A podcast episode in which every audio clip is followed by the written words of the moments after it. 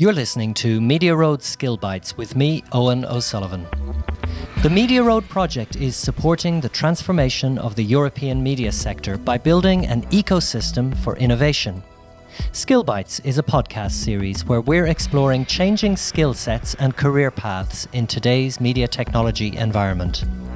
My guest for this episode is Rasha Hasbini, who works at the European Broadcasting Union, where she is the lead on partnerships and services for Eurovision news events. It's a huge change that we've gone through in the past 10 years. It's really as dramatic as going from black and white to color TV.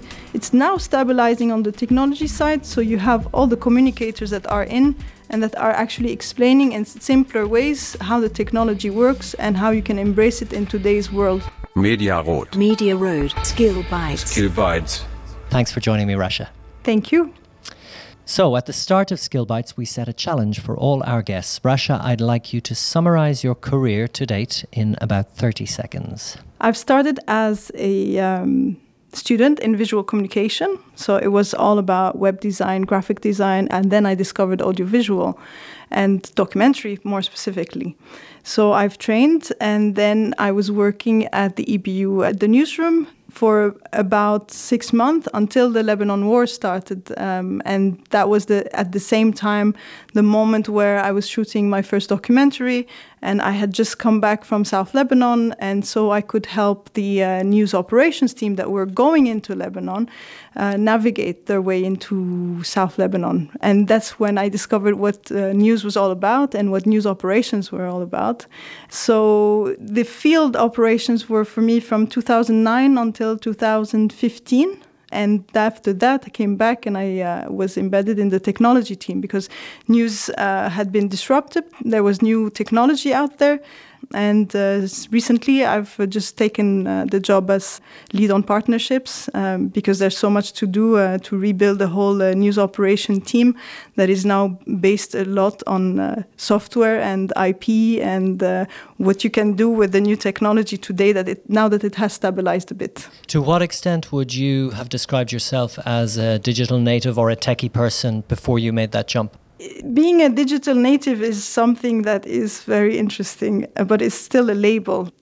Technology is part of everyday life. You cannot go without it, but still today you have 60 to 70% of embracing new technology that is relationship management and people management and it's often maybe politics or often also if you really strip it down to the core it's dealing with fear of change which is a very interesting world. Would you say that if you look at say young people coming into media jobs today who are surrounded by social media etc as opposed to maybe very experienced media practitioners journalists editors and so on are those who who didn't grow up with this technology at a big disadvantage? It's a lot about yeah, being born with a minimum understanding of technology, but it's still very, very uh, relevant to have the right communication and people skills to bring innovative projects together. The ones that are very interesting to watch are the people in the middle, the ones who actually manage to fill the gaps or build bridges between the two uh, generations. Is there a risk that those communication skills will get lost as part of this transformation? How can media organizations make sure that those skill sets get transferred to younger generations coming into the workforce?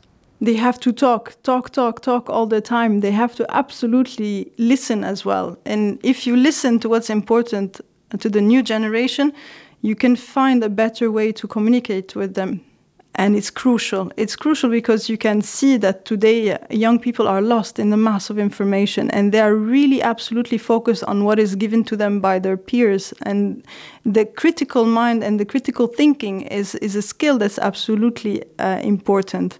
Um, being comfortable with the technology is now not an option. You have to be comfortable with any type of technology in front of you. So, actually, the skill that is transportable is curiosity. If you're not curious today, you drown.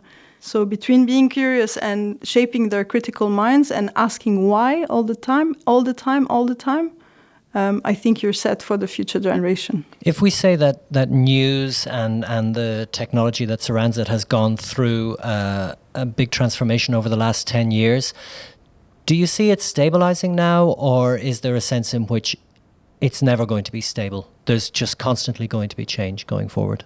Change is the new normal So it's about coping with change and finding a way to keep up with the constant innovation. Once you're comfortable with that, you're good to go. Today, on a news operations team, the skills have completely changed. Of course, you have to be comfortable with change on the field. Of course, you have to be uh, very reactive and find solutions. But today, you also need to understand how software works so that you can feedback. There's a feedback loop that needs to be established in every team.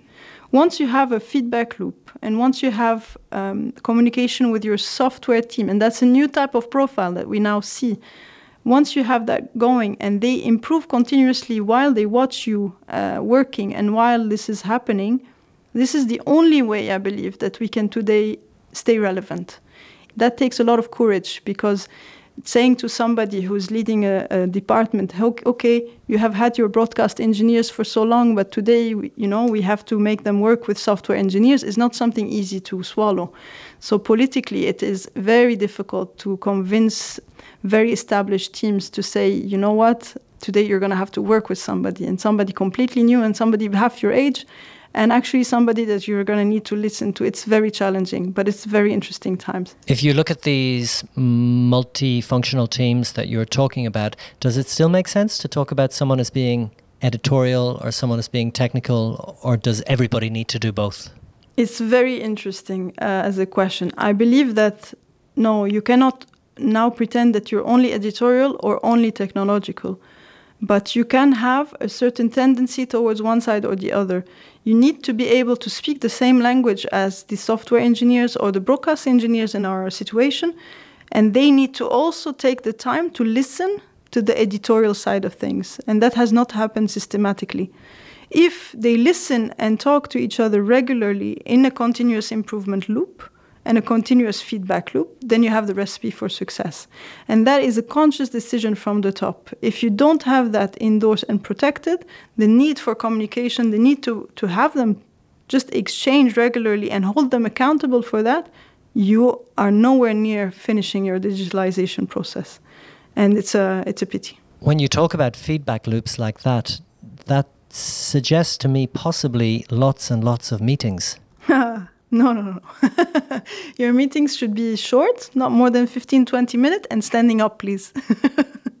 okay. In order to innovate, you have to be able to continuously improve. In order to continuously improve, you have to cut the waste, the waste of time. Time is the most valuable resource you have. And so when evolving becomes part of your everyday life and you take that in account in your everyday delivery of, of service, then you're fine. So, at the end of every episode of Skill Bites, we ask our guests the same question, and I'm going to ask you now. From where you are now in your career, if you could give yourself a piece of advice at the start of your career, what one piece of advice would you give to yourself? Cut the noise, actually.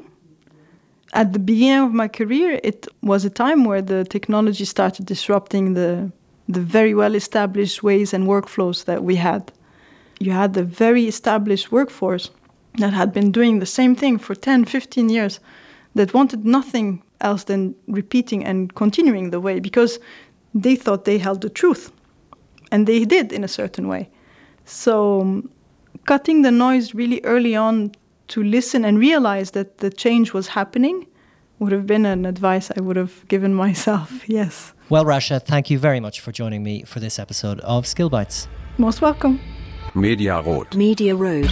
Skill Bites. Skill Bites. You can find more information on the initiative that has inspired this series by heading to mediaroad.eu.